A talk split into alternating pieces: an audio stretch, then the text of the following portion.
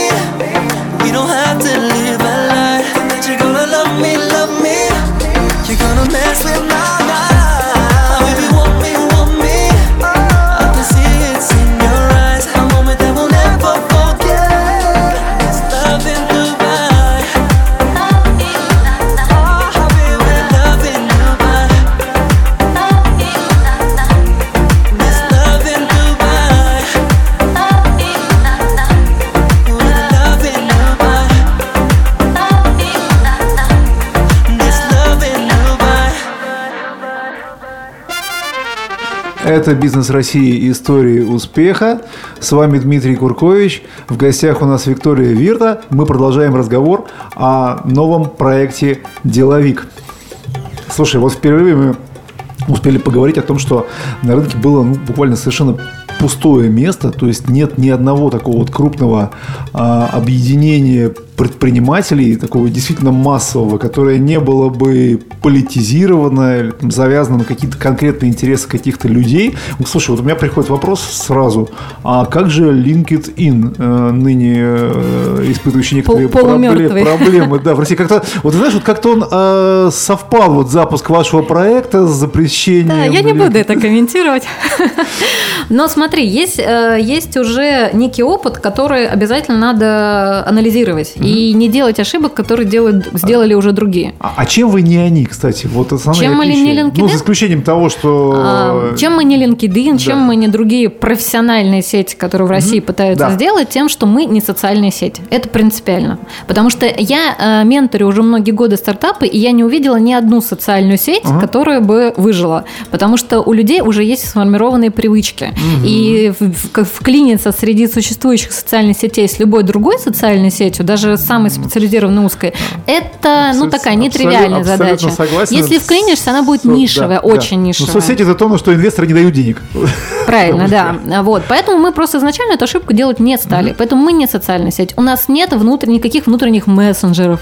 То есть мы не стали делать то, что, на что другие уже сто раз наступили, набили себе шишки, и только тогда удостоверились, что делать не надо. Мы сразу не стали этого делать. Мы взяли только успешный сценарий.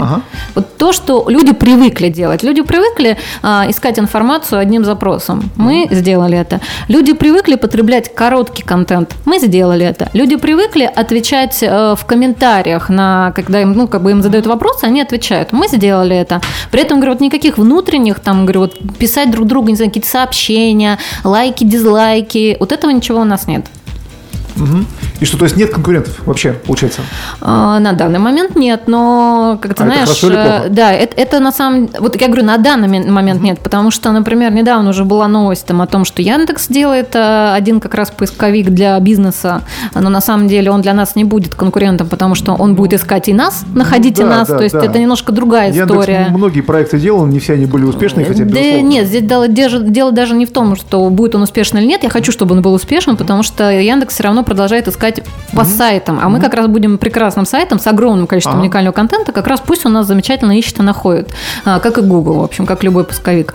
А, например, вот каких-то других, игр похожих историй, да, нас иногда... Вот я об этом даже не думала, что вот буду сравнивать с LinkedIn. Но вот сейчас ага. те, кто видит э, деловика, говорят, что да, Это что что-то... Что да, что что-то есть от LinkedIn. А но... аудитория это, в общем, она очень похожа. Да, но, но, тем не менее, отличие в том, что, э, как сказать, нет э, места, где, да, где люди могли бы прийти, например, на деловик, да, посмотреть и сказать, не, а вот там лучше, вот этого вот там, этого нет. Ты говоришь, хорошо это или плохо, это пока хорошо, потому что нам это дает возможность для старта, но это плохо, потому что нам уже дышат в спину. То есть я это я знаю, я знаю, просто пока мы создавали деловик, mm-hmm. вот за эти там три месяца, что мы его создали, я получила уже несколько сообщений ага. инсайдерских о том, что люди пытаются создавать так или иначе какие-то похожие медийные сайты. Mm-hmm. И здесь я думаю, что мы можем выиграть только в том, что у нас все-таки медийно-сервисный портал, mm-hmm. не только контент. Я никогда не делаю ставку на что-то одно. Это тоже одна из моих фишек. Я все время имею запасные варианты. Угу. Понятно, то есть LinkedIn грохнули не только вы, у вас была целая команда. Видимо. Я понял. А где искали деньги на развитие? Собственные инвестиции или кого-то привлекали? Помните, я сказала, что у меня есть талант находить деньги? Вот. Но, в общем, а, инвесторами выступаем мы с партнерами. Отлично. А что было в реализации самым сложным? Вот э, что, что было неожиданным? О чем хотелось бы э, рассказать? Самым сложным это была наша нейросеть. Она была и остается самым сложным, потому что когда мы все это задумали, э, это попало на, вот, на лето. Да, а это такая на... поисковая система, да? Вот, нейросеть для, – это искусственный... Для тех, кто не знает, что такое нейросеть. Это искусственный интеллект. Ага. А, это машинный, машинное обучение, машинное как-то мышление. Вот это то, что, то, что в «Терминаторе» было, которое нас потом захватили. Вот. Но суть э, вот этого машинного мышления, искусственного интеллекта в том, что он очень привлекателен, потенциально потенциально все хотят э, переложить, э, как сказать, переложить функции э, поиска контента или ответа на вопросы людей вот с живых людей или там с обычного полнотекстового поиска на вот этот искусственный интеллект, думая, что он будет находить более. То есть И... вы решили сделать сразу самый Да, передовой мы сервис. решили, да, сделать Да. самый передовой сервис. Во-первых, с чем мы столкнулись, что в России никто этого не делает, и на Западе даже не очень многие кто делает. То есть вот такими разработками искусственного интеллекта занимаются только действительно крупные компании, поисковики Яндекс, Google, ну еще какие-то очень многие крупные сервисы, сервисы связанные с бигдатой, а, там тот же Facebook. Ну то есть э, реально такие огромные монстры. А все, кто уходят на рынке, продают искусственный интеллект в виде там чат-ботов, это все фигня. То есть это на самом деле никакие, никакой не искусственный интеллект, это подделка. Вот. И э, в итоге нам э, просто повезло. Мой друг э, является разработчиком сам, ну, ну, его, и он и его команда как это, ради личного интереса разрабатывали такую нейросеть уже до какого-то. То есть если бы ее не существовало к моменту, когда мы задумали деловик, мы, конечно, не успели бы за это время сделать. Уже были первые наработки. И мы взяли эти наработки и обучили ее под нас. То есть вот мы, по сути, вот больше всего времени ушло просто на ее обучение. И сейчас... И чему привело? И привело это к очень интересному феномену. То есть то, что на самом деле я знала изначально про нейросеть, про побочный эффект нейросети. Искусственный интеллект не умеет определять, что есть правда, что нет, что есть важно, а что нет. Он учится на все, с чем соприкасается. Поэтому любой бред, который вы будете в него вводить, он, в общем-то, будет на полном серьезе обучаться этому бреду и считать, что так оно и есть. Он не понимает вот это вот. Его невозможность совершить ошибку не дает ему быть как ни странно, объективным. То есть это такая вот интересный, интересный парадокс. И оказалось, что чем более... То есть пока мы игрались, каждый раз, когда мы игрались и заводили бредовые запросы, чтобы проверить, как работает э, искусственный интеллект, мы таким образом обучали его бреду, получается. И люди сейчас, когда вводят тоже разные вещи, они тоже его обучают достаточно странно. И мы сейчас имеем интересное дело. С одной стороны, мы достигли своей цели, людям нравится пользоваться деловиком, они проводят на нем очень много времени, читают очень много страниц, но с другой стороны, им абсолютно непривычно они не понимают, почему по вот этому запросу находятся именно вот эти готовые решения. Мы не можем, как в обычных поисковиках, брать и выделять какие-то слова в готовых решениях, потому что э, нейросеть находит не по ключевикам, а по ассоциатам. Ну, то есть, например, слово «погода» это ас- ассоциируется со словом «сезон». И поэтому, когда люди вводят, э, какая сегодня погода, несмотря на то, что этот запрос не имеет никакого отношения к бизнесу, и мы думали, что наша система будет этого понимать, что она не имеет отношения к бизнесу. Нет, система находит готовые решения по тому, там, в какие сезоны, сезонные товары, там, так, так, так далее. Отлично, друзья, мы прервемся на музыку на пару минут. Мы к вам вернемся, не расходитесь.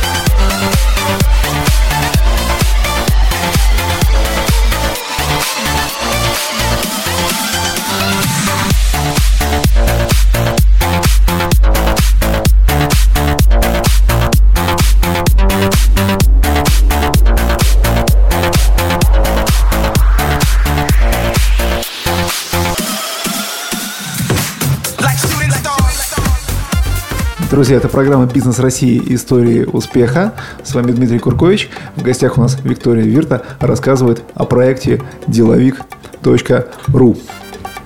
Да, точка ру, да, важно. Да, да, да, да, потому что вот мы, мы все время говорим деловик, деловик, а это вообще-то это интернет-ресурс, так, э, если Да, вдруг на кто-то захочет э, туда зайти. Так, смотри, у нас осталось только третья часть нашего эфира, а вопросов осталось еще много. Расскажи вкратце, это проект вообще он предусматривает какую-то монетизацию, правильно? Это же вообще Ну, коммерческий, конечно, коммерческий проект. Рассказывай. А, Тут тоже очень простой, простая идея, простой подход. Я считаю, что даже каким бы ты благим делом не занимался, для того, чтобы ты имел возможность продолжать им заниматься, дело должно зарабатывать. Абсолютно Поэтому согласен. зарабатывать он будет на разных вариантах. То есть, как я уже сказала, я никогда не ставлю на что-то одно, поэтому у меня заложено несколько моделей монетизации. Это подписная модель, рекламная модель, комиссионная модель, или можно партнерская модель назвать. То есть, по сути, все, опять же, успешные модели, которые сейчас есть. А сколько сейчас в сервисе народу зарегистрировано, если вообще это как-то можно сейчас говорить, потому что он только стартанул, Можно, и можно, можно. сколько нужно для его успешной реализации? Вообще, как- какую, какую аудиторию ты планируешь собрать? Смотри, вот я предполагала, что мне для бета-тестирования, вот для этого закрытого сейчас два месяца, мне понадобится тысяча пользователей, я думала, потому что там типа 100 из них будет активными, нам этого хватит для того, чтобы ну, понять, как, как сервис работает. А в итоге к запуску зарегистрировалось 3054 человека, а за неделю прибавилось еще больше 100, хотя все закрыто, то есть регистрироваться официально нельзя, но они пишут личку, они пишут нам на почту, то есть они стараются каким-то образом проникнуть внутрь. Ага. А слушай, а вы его где-то продвигали или нет? Ам, Слушай, сначала это была органика, потому что у меня достаточно большая аудитория, но на самом деле органики там очень мало. Что меня радует, что а, я достаточно быстро запустила рекламную кампанию в Фейсбуке, которая была очень простая, что присоединяйтесь к первому ресурсу взаимовыручки предпринимателей в России. И стали приходить люди, которые никакого понятия про меня не имеют, поэтому они подключались к деловику именно потому, что им это хотелось, им это было нужно. Так что, а наши планы, наши планы глобальные. Сколько там предпринимателей индивидуальных? 4-5 миллионов в России. Ну, вот если у нас 10% от этого будет, меня это устроит. Ну, я думаю, что с такими, с такими темпами и такими планами, я думаю, что они будут. Я тоже Очень надеюсь. интересно, тем более, что, ну, реально, место пока свободно. Так что, кто первый побежит, Знаешь, как говорят, Тобой не всегда, так. не всегда нужно быть э, первым, можно быть успешным вторым. Поэтому я прекрасно помню эту Абсолютно модель. согласен. И здесь я могу надеяться только, опять же, на свою скорость, э, что... я имею в виду, что первый не тот, кто первый пришел, а Да, то есть я, да, поэтому у нас достаточно все грамотно запускается. То есть мы специально запустились в закрытом запуске, чтобы все тестировать. В феврале у нас будет открытый запуск. Э, Индексацию мы начнем раньше. Сейчас ресурс даже не индексируется. Там уже огромное количество контента, он пока не индексируется. В январе мы откроем индексацию и э, в феврале откроем уже доступ для всех. А в апреле, скорее всего, проведем какой-то уже, э, ну, какие-то итоги уже даже расскажем людям. Есть Слушай, расскажи думаю- про себя и про команду. Кто сделал вот это вот чудо? Чудо, я имею в виду то, что в июле пришла идея, в августе начали создавать, в в конце ноября стартанул проект, или там в начале декабря. Слушай, ну там пара человек, где-то там пару-тройка человек я из мастерской академии перевела. Эти люди перешли из моей студии Fun Action старой. А потом всю остальную команду я набирала с нуля. И мой способ такой же. Я, я за три месяца могу создать, в принципе, любую команду. То есть в любой компании, любую команду эффективную, она достаточно устойчивая. И, э, но у меня люди пер- вот приходят, и у них э, испытательный срок это не три месяца, это неделя. То есть за неделю я определяю, будет человек работать или нет. Поэтому у меня очень большая текучка на первых неделях. Слушай, а вот это интересно. А расскажи, пожалуйста, как ты это делаешь? Как ты за неделю умудряешься понять, что это за А, Я человек? ставлю такие задачи, и их так много, они в такой определенной последовательности, что становится сразу понятно а, профессионализм, то есть то, как человек выполняет задачу, и его скорость. Поэтому человек может, например, быть профессионалом, но если он не подходит по скорости мне, соответственно, я с ним расстаюсь. И я это проговариваю на собеседовании, это ни для кого не тайное, всегда очень все эти правила игры открытые. Поэтому о, мой бухгалтер, конечно, сходит с ума, сходил с ума вот на первых там первые полтора месяца, потому что у нас просто вот набор увольнения шло каждую неделю людей новых, новых, новых. Но сейчас команда уже практически устаканилась. Сейчас у нас 24 человека, и э, осталось закрыть несколько еще только новых, ну, то есть просто которые не то, что поменять людей, а закрыть еще, д- дополнить вакансии. И, в принципе, все, команда будет укомплектована. Ну, на этот год, по крайней мере, на следующий год, на 17 а дальше посмотрим. То есть ты однозначный лидер, люди приходят на тебя, правильно? Или я есть, однозначный или лидер, еще? потому что да, я однозначно лидер, потому что у меня все компании, все команды это авторитарное управление, безусловно, это моя игра, мои правила, но mm-hmm. эта игра интересна тем, что если ты играешь в мою игру по моим правилам, то выиграть в ней каждый может. То есть это вот ее интересная особенность. Но помимо меня, который задает эти правила игры, есть ключевые игроки тоже. Mm-hmm. То есть это понятно, потому что я не могу э, со всеми 24 людьми общаться в своей компании, хотя доступ есть ко мне всегда. Но должны быть кто-то, как это через кого я транслирую. И есть вот такие еще ключевые игроки. Есть руководитель разработки, девочка, как ни странно.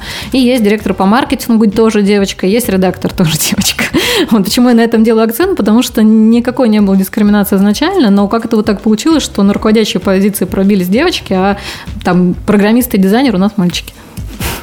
Слушай, а твои как лидера, как лидера команды э, УТП конкурентные преимущества, что ты про себя можешь сказать? То есть, я так понимаю, что ты делаешь такие вещи, которые, ну, прям скажем, не каждому под силу, да? Вот если ты вот э, все, что ты сейчас говоришь, если это правда, если там действительно за неделю отбираются люди. Я, и, да, конечно. Я, я, я верю. Это можно, знаешь, в конце концов, э, мне вообще всегда легко говорить правду, потому что я могу все показать, там, не знаю, какие-нибудь там скрины, еще что-то. Хорошо.